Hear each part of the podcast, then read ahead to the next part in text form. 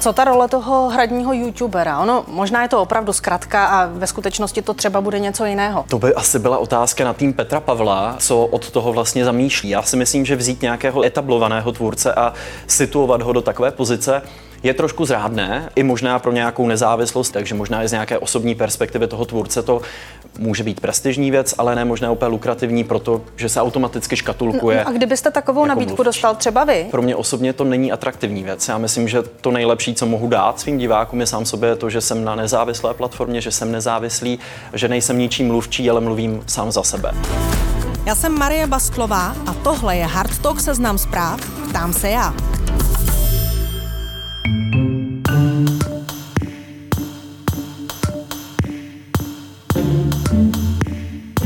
Nový prezident Petr Pavel, který nastupuje na Pražský hrad, zřejmě bude od toho končícího odlišný téměř ve všem. Jedna z věcí, ve které by se chtěl lišit, je komunikace s mladými lidmi, tedy s těmi, na které zacílil už v kampani, s takzvanou generací Z, lidmi pod 30. Dokonce uvažuje o tom, že by zřídil funkci hradního youtubera, tedy někoho, kdo by s mladými dál komunikoval a zprostředkovával by jim pro ně zajímavá témata. Jak by taková komunikace měla vypadat a co by Petr Pavel měl dělat, aby důvěru mladých nestratil? Na to všechno se dnes ptám youtubera a jednoho z nejvlivnějších příslušníků generace Z, Karla Kováře alias Kovyho. Dobrý den. Děkuji za pozvání, dobrý den. Máte velký úkol zastupovat tady vaši generaci. Já si vlastně nemyslím, že je splnitelný. Ani. Jo, dobře, tak uvidíme. ne, já jenom jsem chtěla, abyste se tím tak úplně nesvazoval, abyste neměl příliš velkou zodpovědnost tady ve studiu. Eh, co očekáváte vy a lidé, kteří jsou stejně staří jako vy, od nového prezidenta? To je ono. Já si myslím, ono říct, co mladá generace očekává, je trošku zrádné. Je to jako říct, co starší generace očekává. Každý očekáváme něco trochu jiného. Myslím si, že společným jmenovatelem ale je to, že možná řada voličů očekává moc. Uh, že se možná během těch kampaní úplně nepodařilo předat tu informaci, jak málo má prezident reálných pravomocí, jak velký má mandát. Takže se obávám takového jako kolektivního vystřízlivění po těch volbách a moc doufám, že to nepovede uh, k nějakému uh, nějaké deziluzi u těch mladých lidí, že budou, uh, že ztratí uh, ten zájem, řeknou si, tak ani ten prezident uh, nějak neposouvá ty témata, uh, která jsou pro nás důležitá. A pokud teda chcete konkrétně nějaká, tak uh, já si myslím, že Petr Pavel ukázal, že cestuje po zemi, co jsem pochopil i po zvolení, říkal, že v tom bude pokračovat. Uh, ono navštívit jednu školní přednášku si myslím člověku může dát docela alespoň základní přehled o tom, co mladí lidé dnes řeší. Těch témat je řada, ať už je to klimatická změna, práva menšin, mohou to být praktičtější věci, nedostupnost bydlení, velmi eh, nepříjemný prospekt do budoucna, když se teď mluví o důchodech, například s demografickou krizí, to, že na jednoho člověka v důchodu nebudou čtyři pracující, ale třeba jenom dva. To jsou témata, která jsou samozřejmě složitá pro mladé lidi zpracovat. To, že před námi ta budoucnost, všichni říkají, bude náročná, bude složitá, nepočítejte s důchody možná už ani. A to jsou témata, která prezident může zvednout, může o nich mluvit, může je vysvětlovat a trochu doufám, že může být v některých tématech i takovým mostem mezi těmi názorovými příkopy, které jsou často dost hluboko vykopané. A já věřím, že on osobně dokázal, že má potenciál tuhle roli plnit. To jste, musím říct, zmínil celou řadu eh, opravdu jako velmi závažných témat, která možná si myslím, že mnozí ani nečekají, že jsou vlastně ta témata, která s mladými pod 30 e, eh, řešit. Důchodová reforma, e, klimatická změna, to samozřejmě ano, to e, ke generaci Z, řekla bych, automaticky patří. Jakými ale cestami nebo hmm. kanály hmm. nebo jakými způsoby by měl nebo mohl komunikovat, aby to hmm. mohlo fungovat, aby to k něčemu bylo? Tak to jsou ta velká témata. Pak jsou samozřejmě ty menší, konkrétnější témata, a to je třeba, jak u nás vypadá školství. Petr Pavel mluvil o tom, že to je téma, které ho upřímně zajímá, které nemá být jenom uh, tím bodem v programu, na, které se pak, jako, na který se pak zapomene po těch volbách, ale že ho chce otevírat. A třeba co se týče školství, probíhá teď uh, reforma rámcových vzdělávacích programů, máme tady strategii 2030, takže pokud je to téma, které ho skutečně zajímá, může pomáhat pomáhat v té osvětě, co vlastně má teď ta reforma ve školství za cíl a může dělat to, co možná nedělá ministerstvo školství tak efektivně a to je prezentovat možná tu vizi toho, že se školství díky velmi talentovaným a šikovným mladým učitelům a nejen těm mladým samozřejmě posouvá dál a má opravdu perspektivu se posunout lepším směrem. Co se týče té komunikace, tam to je složité. Vy jste na začátku zmínila jakousi roli hradního youtubera. Ve zkratce se tomu tak říká. O které se mluvilo době? Ono samozřejmě jde o to ta komplexní témata umět nějak srozumitelně schrnout, pojmenovat a vysvětlit. Svého času to dělal úspěšně na svém Instagramu Dominik Ferry, ale to už teď není úplně téma dne. Uh, ale ten minimálně ukázal to, že je možné komplexní složitá témata určitým stručným způsobem předkládat mladým lidem. Uh, pokud bude mít v týmu někoho, kdo to zvládne dělat, pak jedině dobře. To je samozřejmě žádoucí. A patří do toho také to cestování, debaty, komunikace na školách, středních školách, vysokých školách možná. Zkrátka taková ta opravdu jako debata, mm, mm. která ne, my ji známe z předvolebních kampaní, ano. ale aby probíhala i po těch volbách. Jak říkáte, dvě věci. Jedna věc je kandidát, druhá věc je prezident. Uh, já myslím, laťka není příliš vysoko. Posledních 10-5 let uh, to nebyl prezident, který naslouchal lidem, to byl prezident, který si myslel, že všemu rozumí nejlépe, že nepotřebuje od nikoho s ničím radit a vyjadřoval se často uh, tak, že spíše společnost rozděloval. Takže v tomhle si myslím, uh, je... Asi to nebyl prezident pro mladé příliš. Uh, to by bylo velmi odvážné takhle schrnout. Takže to... zrovna v tomhle tématu možná ta laťka vlastně ani není. Ano, těch, těch labelů bychom mohli najít mnoho pro končícího pana prezidenta, tohle by nebyl jeden z nich rozhodně. Takže tady to jde posunout hodně. A jde to i tou osobní přítomností, která u končícího prezidenta potom už chyběla. A obzvlášť tou přítomností u mladých lidí, kdy opravdu jste schopní naslouchat a jste schopní navnímat, co ty mladé lidi trápí a můžete o tom s nimi mluvit, o tom, jaké změny bude velmi složité dělat, o tom, jaké pravomoci jako prezident reálně máte a nemáte, abyste je možná připravili na to, že nemůžete mávnout kouzelným proutkem a všechno náhle vyřešit. To všechno prezident může dělat a samozřejmě je nejlepší, když to dělá naživo, osobně. A co ta role toho hradního youtubera? Ono možná je to opravdu zkratka a ve skutečnosti to třeba bude něco jiného. Eh, ale eh, když bychom to vzali trochu vážně, může hmm. nějaký hradní youtuber vůbec existovat, fungovat, být uvěřitelný pro to publikum? To by asi byla otázka na tým Petra Pavla, eh, co od toho vlastně zamýšlí, nebo co si od toho slibují. Já si myslím, že vzít nějakého etablovaného tvůrce a situovat ho do takové pozice, je trošku zrádné, uh, i možná pro nějakou nezávislost nebo to, jak lidé na toho tvůrce nahlíží. Takže možná i z nějaké osobní perspektivy toho tvůrce to může být prestižní věc, ale ne možná úplně lukrativní, protože se automaticky škatulkuje. No, no a kdybyste takovou jako nabídku mluvč. dostal třeba vy? Já vím, že vy už jste v mnoha rozhovorech mluvil o tom, že se vás v různou dobu snažili různé politické strany a subjekty oslovit a, a asi jste dostal nabídku na kde co. Ale kdyby to byla právě tahle nabídka, být hradní youtuber pro Petra Pavla, je to atraktivní, nebo je to jakoby vůbec něco, co by vás lákalo? Je to podle mě velmi subjektivní věc pro každého tvůrce. Pro mě osobně to není atraktivní věc. Já myslím, že to nejlepší, co mohu dát svým divákům, je sám sobě to, že jsem na nezávislé platformě, že jsem nezávislý, že nejsem ničím mluvčí, ale mluvím sám za sebe ale tím nepopírám, že pro některé jiné tvůrce by to mohla být zajímavá příležitost. Takže určitý mluvčí pro mladé, když tomu možná nebudeme říkat hradní youtuber, je role, která má své opodstatnění. I při covidu jsme mohli vidět například ve Skandinávii probíhaly konference pro děti, kde jim bylo vysvětlováno, co se vlastně kolem nich děje. Ehm, a nemusí to být pro děti, ale třeba pro teenagery. Ale zase bych je úplně nepodceňoval. Já myslím, že i ta kampaň ukázala, že mladí lidé často chtějí to, co chtějí všichni okolo, což je uvěřitelný prezident, eh, kdy nedojde k mezi kampaní a tím reálným člověkem ehm, a jsou schopní porozumět i složitým tématům, aby to nevypadlo, že se jim všechno no, musí Já když slyším, jaká témata říkáte vy, že mladou generaci zajímají, tak eh, to rozhodně nevypadá, že by bylo na místě kohokoliv podceňovat, protože to jsou témata společensky velmi závažná hmm? a rozhodně nejsou banální, jak by si někdo nebo kdokoliv mohl myslet.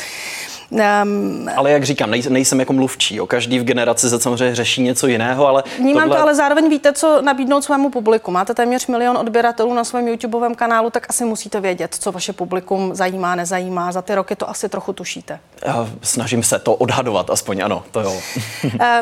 Řekl byste, že tyhle prezidentské volby mladé lidi výjimečně zajímaly? Ono to vychází z různých sociologických dat, podle kterých se ukazuje, že skutečně hodně velká část mladých k volbám šla a volila. Mm-hmm. Viděl jste to i vy na své práci? Viděl jsem to, určitě. Je to i tím, že uh, generace, která začínala ve 12, 13, 14, vyrůstala s třeba konkrétně právě YouTubem a YouTubery, má už dneska volební právo, už volí, už se velmi aktivně zajímá o veřejné dění, už do něj i vstupuje, klidně i aktivně, což je ještě lepší, ať už skrz občanské organizace nebo i osobním zainteresováním do politiky, což je ještě lepší, protože nic nebude reprezentovat mladé v politice tak moc jako mladí reálně v politice, v nějakých funkcích. Um, takže ten posun tam byl obrovský. Dospěla úplně nová generace, která vyrostla za éry Václava Klauza a Miloše Zemana, nepamatuje jiné prezidenty. A už to samotné, bych tak nějak řekl, je docela dobrá motivace pro to jít volit.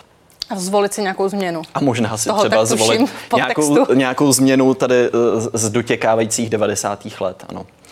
Eh, fenoménem nebo velkým, velkou odlišností těchto prezidentských voleb bylo, že se řada prezidentských kandidátů prezentovala u různých youtuberů nebo streamerů mm-hmm. na platformách, kde jsme je dříve neviděli. Uh, hodně to bylo vidět u Petra Pavla, který absolvoval několik takových rozhovorů. Například rozhovor u Men- Menta mm-hmm, ano. by měl téměř eh, tři čtvrtě milionu uh, schlédnutí, což je obrovská masa mm-hmm. nebo obrovsky velké publikum. Uh, čím to bylo tohleto, že se najednou tihleti prezidentští kandidáti na těchto platformách objevili?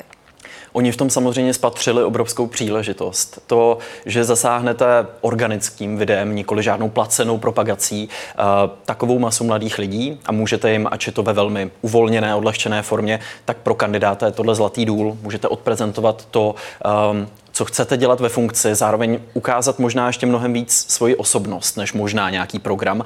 A řekněme si upřímně, pro spoustu voličů je nakonec tohle to úplně nejdůležitější. Jak moc je pro ně kandidát uvěřitelný, umí si za sebe udělat legraci, umí mluvit o svých chybách, ehm, je takový, jaký by měl být podle kampaně, je to skutečně ten člověk, kterého vidíme na billboardech. A tohle všechno samozřejmě může tomu kandidátovi pomoct. Takže já no, se nedivím, že sáhli po těchto nástrojích. A je důležité, abych jako, kdybych já kandidovala ve volbách, abych zvládla hrát nějakou hru eh, s tím youtuberem ve studiu, abych to v tom přenosu zvládla nebo nezvládla? Já jsem, myslím, Marie, vy byste určitě zvládla. No to já, já jsem hrála tak... nějaké, nebo... ne, já jsem hrála tak mini, možná piškvorky nebo něco takového. To by takže... stačilo, Mario Kart něco. Jo, myslíte, no děkuji, to jste hodný.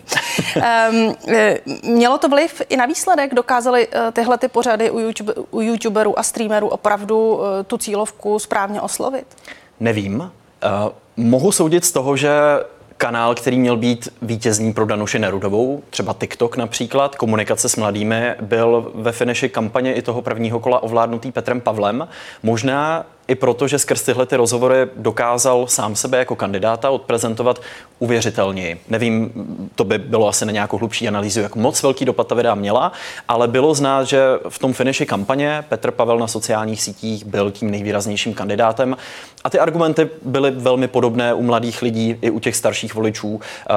Přece jenom jde opět znovu o charisma, o to, jaký ten kandidát je, o tu osobnost a vlastně trochu i tu emoci za tu racionální volbu. Možná se Danuše Nerudová také bála těch her. Eh, já, když jsem si pouštěla eh, video ve Vole Show eh, u Herdina, kde byl mm-hmm. také Petr Pavel hostem, tak hned v úvodu toho videa padlo, že Petr Pavel si o ten rozhovor sám řekl, že mhm. vlastně jeho tým sám tvůrce oslovil a sám se přihlásil. Také se vám nabízeli? Také vás někdo oslovil, jestli byste nechtěl udělat rozhovor s někým z kandidátů? Dostal jsem nabídku nabídky. Já Nelákalo do tohohle, vás to? Mě to moc neláká. Nemyslím si, že je to úplně něco, co souzní s tím, jak já přistupuji k té tvorbě. Respektive vidím tu největší přidanou hodnotu v tom, že mluvím, řekněme, nějak trochu z tribuny. Podobně jako většina voličů jsem spíše pozorovatel, než že bych kandidáty zval přímo do studia. Možná se to v budoucnu nějakým způsobem promění, ale pro mě to asi byla zajímavější role, ve které být. Ať jsem ty nabídky měl, ať by to asi mělo zajímavá čísla. Nechtěl jsem jít úplně tímhle směrem, ale byl to velmi dobrý krok, jak samozřejmě samozřejmě pro ty tvůrce, tak i eh, pro tu kampaň, která tím mohla ta témata skutečně dostat k lidem, kteří jinak tu politiku tolik nevnímají a to se myslím povedlo. Já jsem viděl, že tam hráli nějakou uh, hru eh, na generály, ovládání armády a dobývání, uh, což bylo velmi trefné samozřejmě pro, pro generála vybrat takovouhle hru uh, a neslo se to v takové odlehčené atmosféře, což může být taky příjemná změna oproti těm jako vážným, seriózním debatám v televizích. A mimochodem, nevím, jestli jste se třeba o tom bavili, nebo jestli jenom tušíte, jestli to vaše kolegy nějakým způsobem uh, může, nemůže poškodit vůbec to, že si politika do té své show vezmou, protože to nejsou show zaměřené na politiku samozřejmě, to je velmi okrajové téma. Myslím, že u toho Hrdina zrovna ano, tam je politika poměrně často, ale u některých A že si tam třeba vezmou jenom jednoho z těch kandidátů. Tak, ano, to opět potom mluvím o tom, že to rozhodnutí toho daného tvůrce, jestli bude zvát víc kandidátů, u některých vím, že třeba byly pozvánky a nakonec se nestihli domluvit, takže to je asi u každého individuální, ale je to samozřejmě volba, může to být riziková volba, já často pokrývám kontroverzní témata, vím, jak to tu komunitu může občas jako ne úplně rozeštvat, ale minimálně znepokojit, že tam najednou je třeba tvář, kterou nevidí úplně rádi, nebo že máte koncept, kde politika zatím vůbec nebyla, najednou tam vstupuje, takže někteří lidi na to mohou mohou reagovat samozřejmě podrážděně. To je ten risk, se kterým do toho jdou jak ti tvůrci, tak ty kandidáti. A ono je to vlastně podobné občas i pro některé značky, které se chtějí spojit s influencerem. V momentě, kdy ten výstup není dobrý, eh, kdy ten influencer udělá nějaký skandál, je spojený se značkou lomeno kandidátem, může to být reputační problém pro oba. Takže ten risk je na obou stranách a asi to svědčí o tom, že ten tým si udělal dobrou přípravu a věděl, za kým přijít. A když bych to vzala z druhé strany, řekl byste, že ti samotní influenceri ty volby ovlivnili?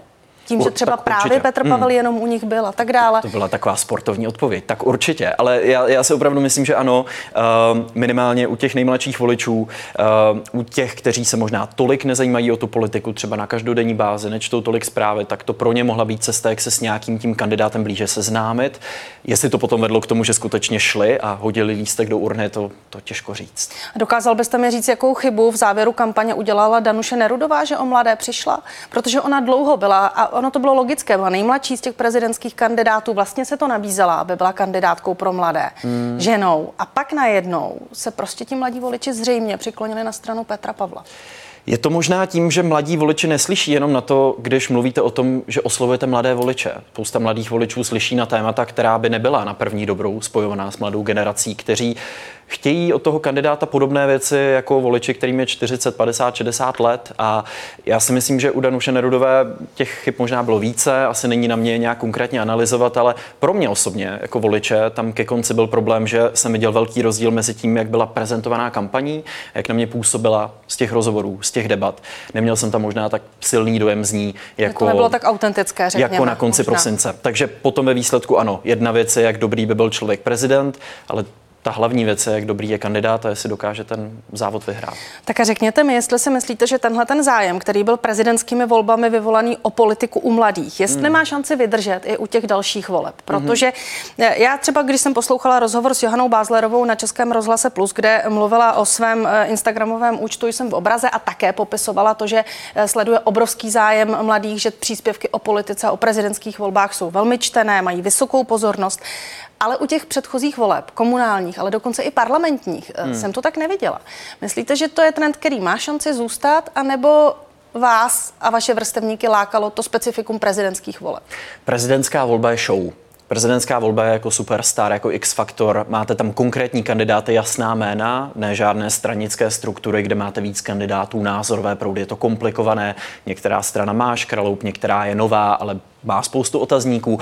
U člověka, kdy si to dokážete personalizovat, je to samozřejmě mnohem jednodušší a srozumitelnější. Tak já bych to možná viděl. Taká soutěž sympatí na jednu stranu, eh, což je také možná riziko, protože vyhraje ten, který má nejvíce sympatí, ale reálně potom přijde ta prezidentská funkce, to omezení těmi pravomocemi a ten obří mandát, který, hmm. pokud si správně vzpomínám na nedávný rozhovor Petra Pavla Miloš Zeman označil za jakési prokletí nebo břímě. To, že máte tak obrovský mandát od tolika lidí, tak málo pravomocí. Nový prezident to prý takhle nevidí. Um,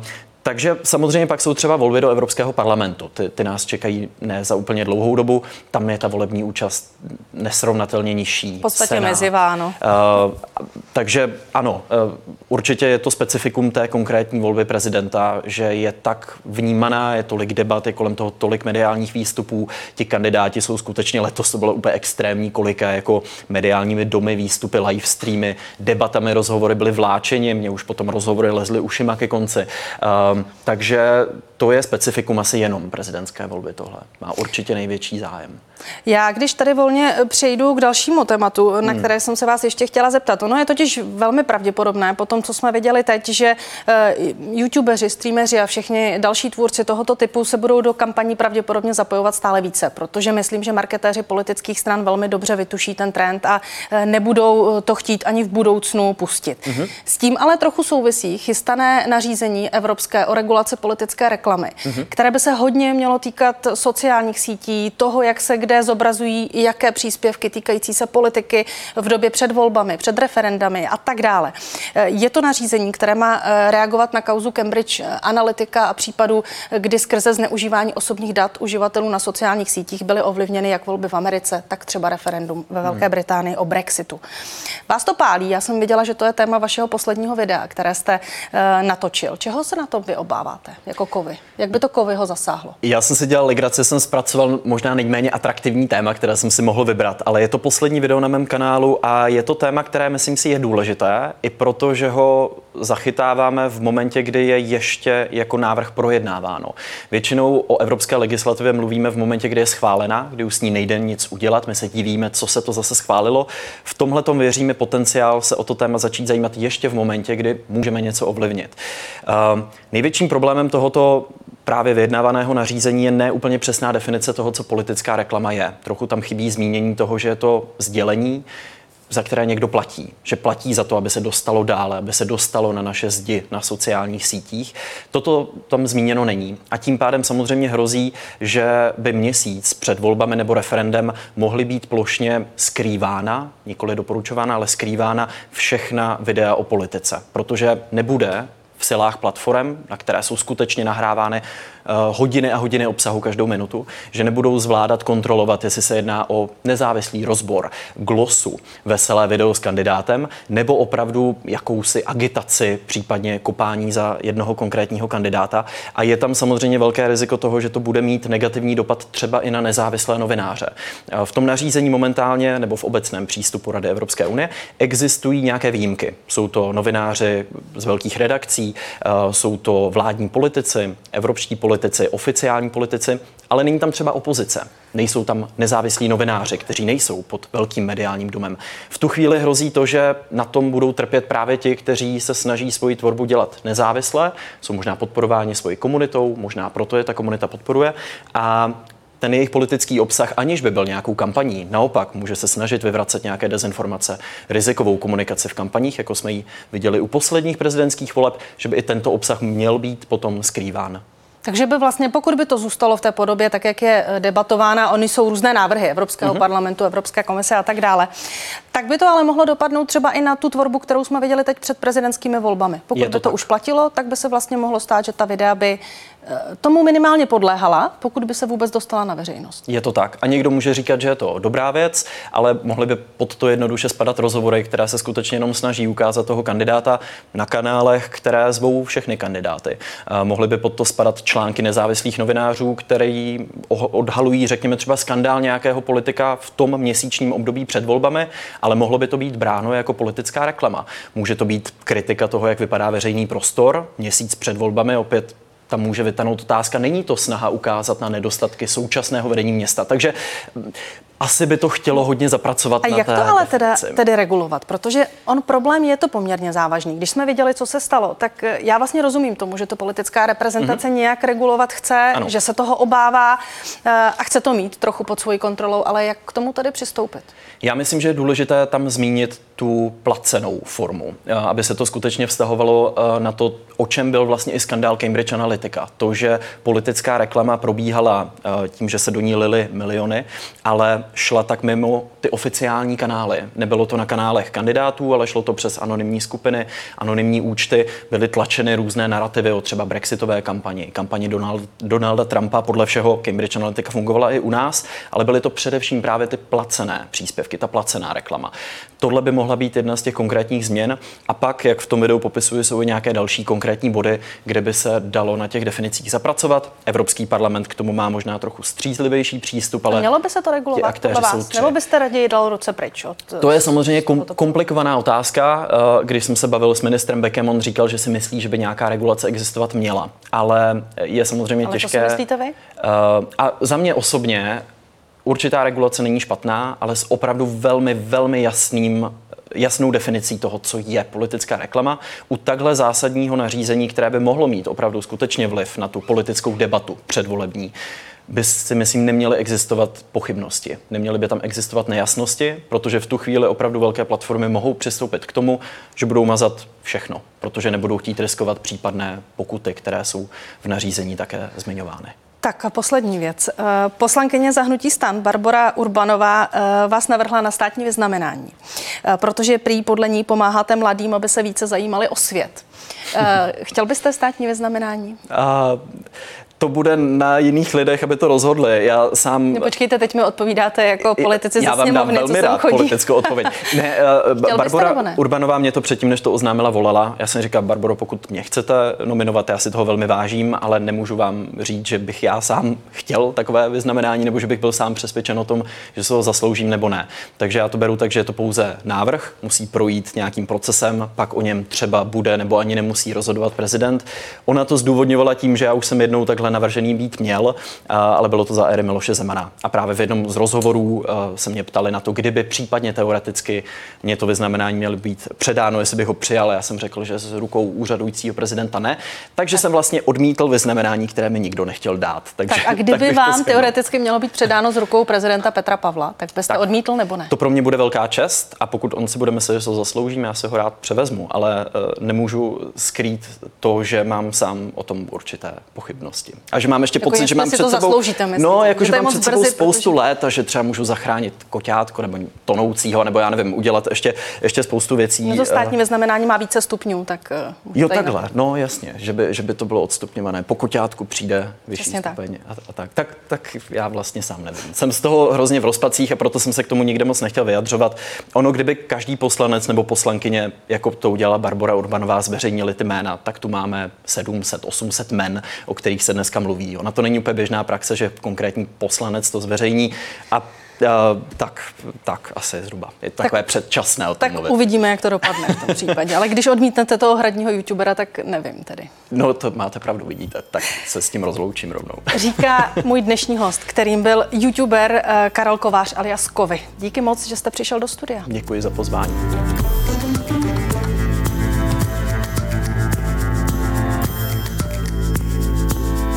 A to je z dnešního dílu podcastu Ptám se já všechno. Díky, že jste nás sledovali, díky, že jste nás poslouchali. Sledujte a poslouchejte nás určitě i dál. Najdete nás na seznam zprávách ve svých podcastových aplikacích nebo na webu podcasty.cz. Já se s vámi loučím a zároveň vás zvu na zítřejší inauguraci prezidenta. Sledujte ji na seznam zprávách, uvidíte spoustu zajímavých rozhovorů.